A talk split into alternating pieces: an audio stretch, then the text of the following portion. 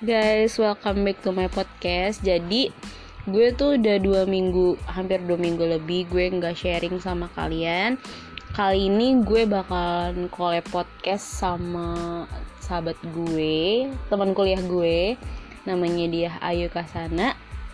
Sebelumnya saya hai dulu dong. Hai semuanya pendengar setiap podcast A C L. Jadi kali ini gue bakal ngebahas atau sharing sama kalian tentang uh, memanage your salary. Kenapa kali ini gue collab sama Ayu? Karena Ayu itu udah expert banget soal financial planning gue. Dan uh, apa ya, dia bisa mengarrange juga semua-semuanya, pendapatan, pengeluaran, terus uh, sisa dan lain-lainnya. Oke yuk, jadi lo udah siap belum buat uh, gue tanya atau sharing ke teman-teman soal manage your salary atau mengatur keuangan dari gaji, apalagi buat anak-anak milenial yang mm-hmm. baru jadi karyawan atau okay. mungkin yang udah bekerja lama tapi belum bisa nabung. Oke, siap. Di sini gue akan nge-share pengalaman gue dan mungkin yang gue terapin di ten, di hidup gue tentang salary yang gue dapet gitu ya. Untuk teman-teman semua mungkin nanti bisa dipakai dan bisa berguna juga buat kalian nantinya. Ya, tuh. Jadi uh, gue mau nanya tentang apa ya, financial planning lo gimana? Menurut lo financial planning tuh kayak gimana sih? Atau uh, dari apa yang lo cari, apa yang lo temuin? Dari sepengetahuan gue sih kalau tentang fin- financial planning itu lebih kayak ke tentang pengelolaan keuangan lo, yang dimana lo nanti bisa uh, ngepe, bukan mecah belah sih, mungkin lebih ke bagian-bagian dari gaji lo. Lo tuh harus, kalau dari gaji lo tuh lo harus bisa memanage uang itu mulai dari lo mm-hmm. harus ngebedain de, uh, tiga unsur kali ya. Yeah. Yang pertama itu kebutuhan, terus yang kedua itu keinginan, dan yang ketiga itu simpanan atau tabungan buat lo di masa yang akan datang. Mm-hmm. Terus gue mau nanya, kalau yang kebutuhan lo biasanya tuh Uh, itu kebutuhan tetap apa kebutuhan apa ya? Kebutuhan sih kalau kalau dari pribadi gue dan uh, yang selama ini finansial gue yang gue bikin, pengeluaran di gue tuh gue bagi jadi dua. Yang mm-hmm. pertama itu pengeluaran pasti, yang kedua pengeluaran rutin. Mm-hmm. Kalau pengeluaran pasti tuh lebih kayak mungkin kalau lo semua anak kosan lah atau mungkin lo ngontrak pasti adalah sesuatu uang yang lo sisihin, itu pengeluaran pasti yang harus mm-hmm. lo keluarkan untuk setiap bulannya. Mm-hmm. Kalau pengeluaran rutin ya sebagai anak milenial lo semua pasti ngeluarin untuk uang paket internet.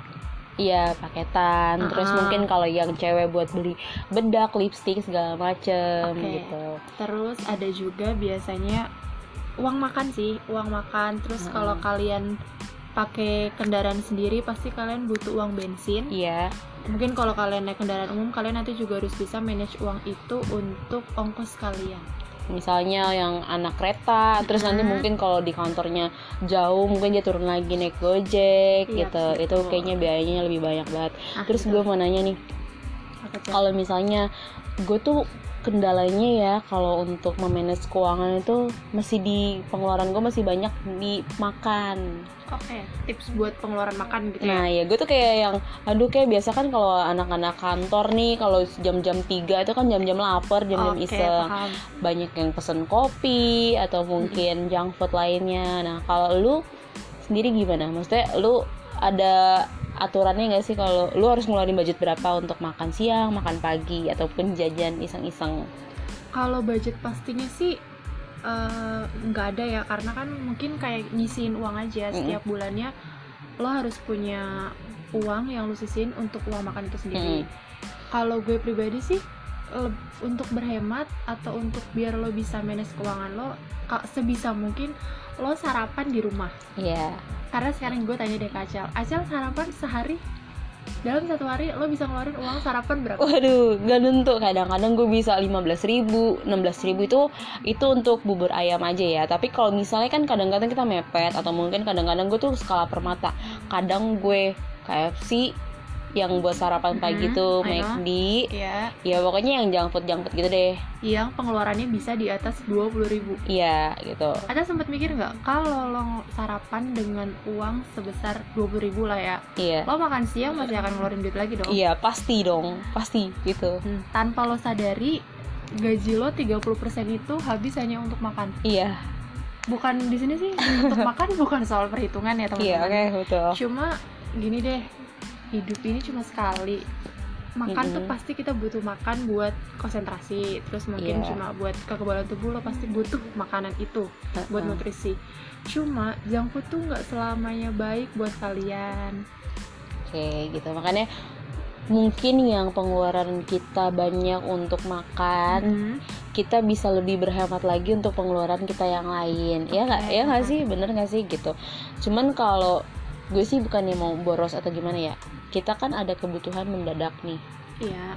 Kebutuhan mendadak.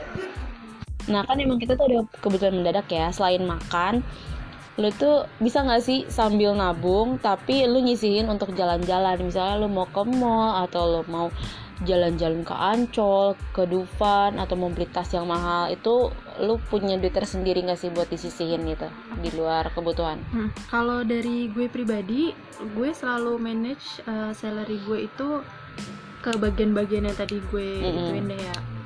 Yang pertama, kalau kebutuhan pasti gue butuh dong, soal yang tadi udah gue jelasin. Kalau untuk keinginan, mm-hmm. gue lagi hobi banget nih Cel, nonton konser. Oke, okay. Dan nonton konser itu gue tahu tiketnya nggak mungkin okay. di bawah seratus. Iya bener, mungkin kalau di festival ada kali, tapi kalau konser, yeah. you know lah gitu. Kalau itu sih gue setiap bulannya manage untuk uang traveling ataupun uang kayak nonton konser lah, mm-hmm. jalan ke mall atau beli mm-hmm. beli kebutuhan yang lo eh beli keinginan deh, kebutuhan yang lo pengenin gitu. Gue nyisihin uang paling tidak dua ratus ribu dalam sebulan untuk gue jalan-jalan mm-hmm. itu. Ha-ha. Dan dan lo saru, lo juga harus punya apa namanya batasan kali ya. Iya. Yeah. Kan mungkin ada orang yang oke deh, gue terima apa sih namanya pandangan kalian kalau kalian pengen beli sepatu, tas iya, atau baju betul. Yang harganya mungkin wow gitu mm. lah ya. Cuma menurut gue itu barang-barang yang udah dibeli tua nanti nggak akan jadi apa-apa. Iya, dan lo juga nggak bisa makan dari uang itu yes, dan nggak bisa lo jual banget. Lagi. Ha-ha. Mendingan ya kalau misalnya gue sih emang belum nabung karena gue juga baru nih sharing sama Ayu gimana hmm. caranya memanage keuangan gitu. Tapi alangkah lebih baik kalau punya uang lebih, mendingan lo beliin emas yang bisa lo tabung lah, ibaratnya emas tuh tabungan, terus beli uh, sesuatu yang bakal berguna nantinya. Soalnya nih kalau misalnya lu beli sepatu seharga dua juta, beli, beli tas seharga empat juta, lu nggak bakal bisa ngejual tas itu atau sepatu itu dengan harga yang besar atau sama beli. Ya mungkin hmm. itu bener-bener turun drastis dan lu mungkin kalau lu ngejual mungkin sama temen-temen deket, sama yang ya yang butuh, tapi lu juga bakal dibayar murah gitu. Betul, bisa. Lo yang nanya kenapa sih? Hmm? Salah Salah Nih, gue mau nanya nih kalau misalnya Gue mau nanya yuk sama lo kalau hmm? misalnya lo belum ada tabungan atau mungkin lo gak ada uang, apakah lo bisa memaksakan diri lo untuk jalan-jalan ke mall, untuk hidup hedon atau... Tapi yuk, lo itu tipe orang yang bisa gak sih memaksakan diri lo? Kalau bisa lo gak punya tabungan, lo tuh gak punya duit, tapi lo minjem kesana sini dan lo memaksakan diri lo buat beli barang yang branded terus jalan-jalan kemana pun yang lo mau. Gue pribadi sih enggak, Cel. Kenapa? Karena menurut gue memaksakan mm-hmm. hal yang belum bisa kita capai itu kayak uh, nyusahin diri lo sendiri sih.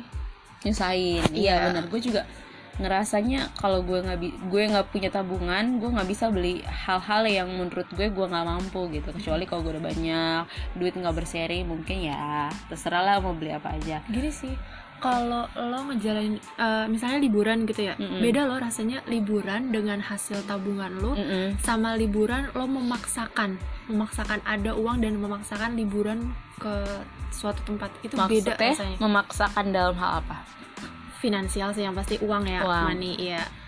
Lo nggak punya uang nih tapi lo pengen buat pergi ke suatu tempat itu tuh hmm. rasanya kan namanya lo liburan, lo pengen dong refresh otak lo, terus beli oleh-oleh lah, beli ya pokoknya dia jalan di sana jalan ke sana gitu.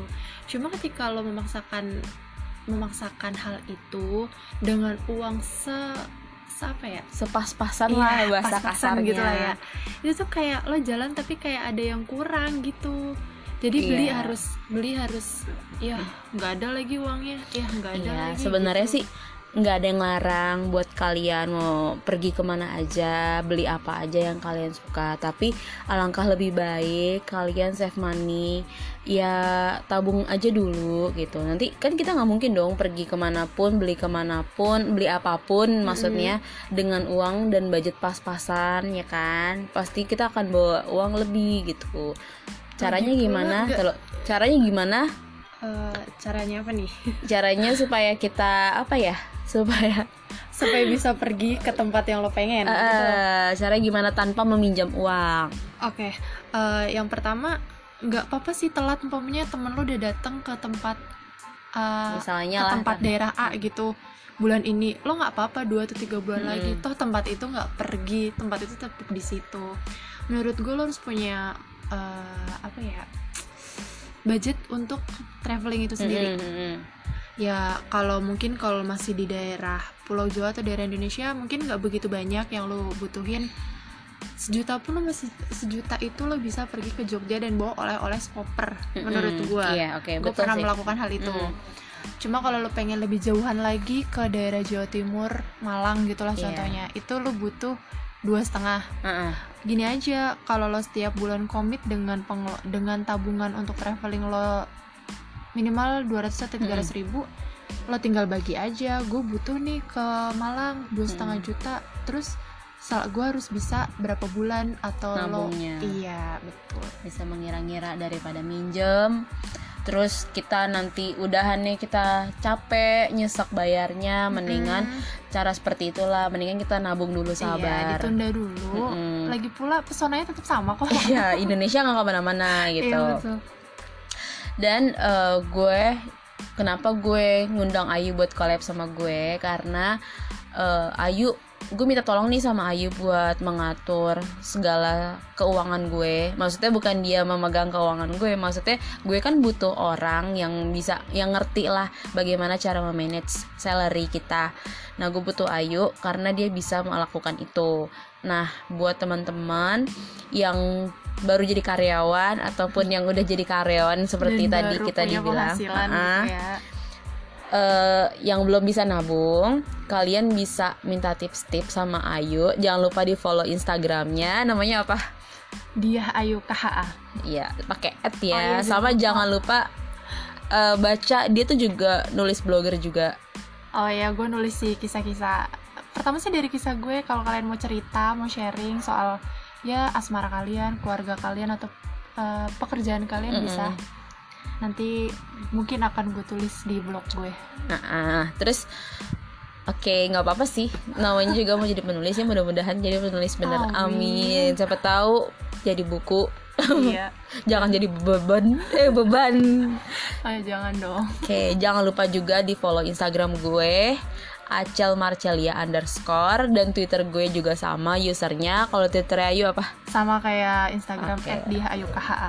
Nanti kalau misalnya ada komplain, eh bukan ada masukan soal podcast gue, kalian bisa langsung aja D M. Siapa tahu kita bisa memperbaiki, mengimprove-nya. Nah, sekarang gue mau kasih kesimpulan, tapi kesimpulannya itu Ayu sih yang lebih tepatnya yang memberikan kesimpulan karena gue belum expert banget soal keuangan. Tapi gue juga baru belajar sih, tapi kita sama-sama belajar okay, ya. Oke, sama-sama belajar. Ya. Uh, Oke, okay, kesimpulan dari podcast ini yang temanya manage your salary. Yang pertama tuh menurut gue bedain antara kebutuhan dan keinginan lo. Mm-hmm. Terus beli sesuai sama budget yang ada. Jangan terlalu maksain. Mm-hmm. Kalau lo punya dua ratus ya udah dua ratus aja. Terus okay, okay. Uh, abis itu gini sih, mulai belajar tega, keras, tegas sama diri sendiri. Nah kenapa tuh? Kok kita harus tega sama diri kita sendiri?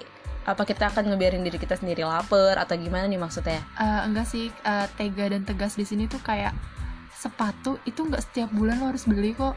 Oke, jadi ibaratnya kita jaga mata lah, jangan lapar mata. Iya, oh, jangan lapar tahan mata. diri, maksudnya Ayu tuh tahan diri, jangan, jangan menyiksa ter, diri. Jangan gitu. Udah tergiur diskon teman-teman, diskon yeah. itu menipu. Iya betul, karena diskon emang harganya segitu, dijualnya segitu. Iya betul. Terus habis itu selanjutnya sebisa mungkin jangan terlibat pinjaman online nih sama C C kartu kredit. Mm-hmm. Sebenarnya kalau C C kalau kalian bisa gunain dengan tepat mm-hmm. itu bisa ngebantu kalian. Tapi kalau kalian nggak bisa manage kartu kredit itu yang ada malah jadi bumerang buat kalian sendiri. Kebobolan, namanya juga lapar mata kan, nanti gatel, mau beli ini, mau beli itu, ngeliat yang diskon dikit gesek, yang bagus dikit gesek, apalagi iya. ntar kalau ada tawaran gesek lagi, aduh itu gak bakal Lebih bisa buat ya. kalian memanage keuangan hmm. kalian. Dan yang terakhir yang pasti banget harus kalian lakuin, komitmen, hmm. konsisten, sama disiplin. Ingat janji kalian tentang planning kalian. Iya kan, kalian juga mau nikah, kalian juga pengen keluar negeri, yes. beli rumah, mungkin mau naik hajiin orang tua atau umrohin orang tua hmm. gitu. Kalau gue sih, gue punya cita-cita, gue pengen banget ke Menara Eiffel sama keluar negeri. Yang penting gue bisa nyentuh salju. Gue belum bisa nyentuh salju guys. Amin, kita doain ya teman-teman semuanya, okay. semoga Cel bisa mewujudkan mimpi dia. Amin ya Allah. Nah itu tadi tips-tips yang udah dikasih sama Ayu beserta kesimpulannya, mudah-mudahan bisa bermanfaat buat kalian. Thank you banget ya Ayu udah mau collab sama gue. Sama-sama Cel, thank you juga udah ngundang gue di podcast lo. Iya, mudah-mudahan uh, kita bisa podcast bareng lagi. Dan thank you buat semua yang udah dengerin. Sampai jumpa di uh, next podcast dengan tema yang berbeda. Bye, bye.